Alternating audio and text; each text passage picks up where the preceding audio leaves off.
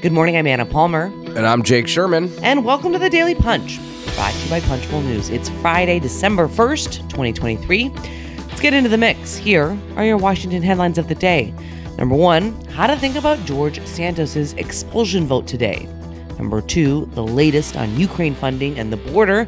And number three, impeachment watch. The White House hits back. All right, Jake, let's get into it. All eyes will be on the House floor today as uh, Republicans and Democrats come together uh, for what will certainly be not only unusual, but unprecedented as they look to expel Republican New York Representative George Santos.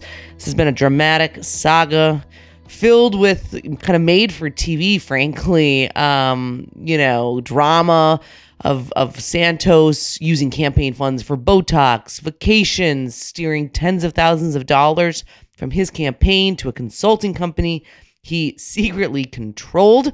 Um, but there's a lot of dynamics here. I think as much as the wind has been blowing with more and more members saying it's time for Santos to go, House Republicans are going to the floor today not knowing exactly where this is going to end up. Yeah, you said made for TV. It's like made for 60 minutes or something like that. Um, That's also yeah, TV. Is, I mean, yeah, 60 minutes is TV. Yeah. So you're right, is what I'm saying. Oh, okay. Uh, and by the way, it's December. Happy December. Um, the, yeah, this is a, the, the interesting thing here is that House Republicans have, and, and frankly, House Democrats have, they didn't whip this vote Democrats seem to have a better idea than Republicans, but they did not whip this vote. So they are going to the floor blind. And I listen, the conventional wisdom in the leadership is that he is going to be expelled today. That's the conventional wisdom among pretty much everybody. But yesterday I started getting uh, I, I got a couple of texts I was asking people about this and how it might go. Um, and so one person said to me, uh, it could get tight. He isn't likable at all. If he was, I think he would have a better shot. That's one person. Um, and then another person said, I think it'll be really close. It's a vote of conscience, but who knows? Uh, but Republicans are upset that Jamal Bowman, Bob Menendez are not expelled. That's not relevant, you know, because Bowman did plead guilty to a crime. Menendez in the Senate, so it's a little, it's a totally different equation. People say they are see a lot of our members see a double standard, so they're not viewing Santos in a vacuum. Um, uh, so listen, Santos did have a lot, have a few people, Troy Nehls, uh, Matt Gaetz on the floor saying that they should not be. Uh, they should not be looking to expel. They should not. The House should not expel Santos. Why are they saying this? Because people previously you were involved in the Civil War or you were convicted of a crime. Um, Santos was not involved in the Civil War that we know. I don't think he said that he's been involved in the Civil War, and um, and he didn't. He's not been convicted of a crime. So that is what people say, and I think there's a lot of uh, uh, older members of Congress who say they don't want to change this this um, this standard here, and they don't want to change the precedent that you could just expel someone for being, you know, uh, accused of something by the ethics committee. Now, you and I know, Anna, that there is a the the House Ethics Committee is designed to do this, and the House is supposed to punish its own members of Congress. It's supposed to punish people based on the rules that it has.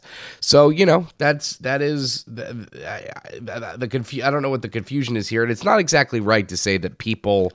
Um, you know, yes, only one person has been expelled in the last 20 years, but a lot of people resign before they get there. you know what I mean? So it's it's not exactly the the as clean as just you know only one person's been expelled. Yeah, I, I, think that's a smart point. I mean, at the end of the day, when you think back in previous speakers, um, you know, certainly John Boehner is a really good example of somebody who uh, didn't take um, a, a, lot from members if he felt like they were out of line, if he felt like they were doing things that were inappropriate. Um, he put extreme pressure on some of his own members to resign uh, for for things far less than certainly what uh, Santos is accused of. So I think to your point, stronger speaker taking a harder line on ethics, this might not have gotten to where it is a floor vote on expulsion uh, and a potential precedent setting vote when it comes to.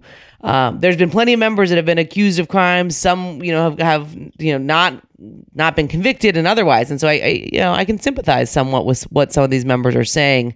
Uh, we'll have to see where it all shakes out later today. So, on to the number two story of the morning. The Senate's border stalemate now really truly potentially affecting Ukraine funding. The Senate's make or break week on border security negotiations has ended without a bipartisan agreement that would be needed to unlock GOP votes in the Senate for a massive Ukraine, Israel, Taiwan aid package. Um, unclear what is going to be the thing that might uh, make them all come together. Clearly, Democrats uh, are under a lot of pressure to fold here because they are feel so strongly that the aid to Ukraine is needed. And they think, and uh, probably rightfully so, it's only going to get harder to try to get anything done on Ukraine, uh, you know, kind of past the, the new year.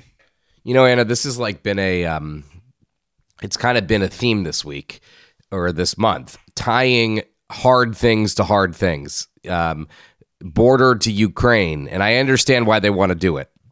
I get the strategy. Like, don't get me wrong here, but like tying one thing to another one hard thing does not one hard thing to another hard thing does not make the hard things easier. In fact, it makes it harder. Like when when Speaker Mike Johnson said this week, we're going to tie FISA to a really difficult set of spending bills.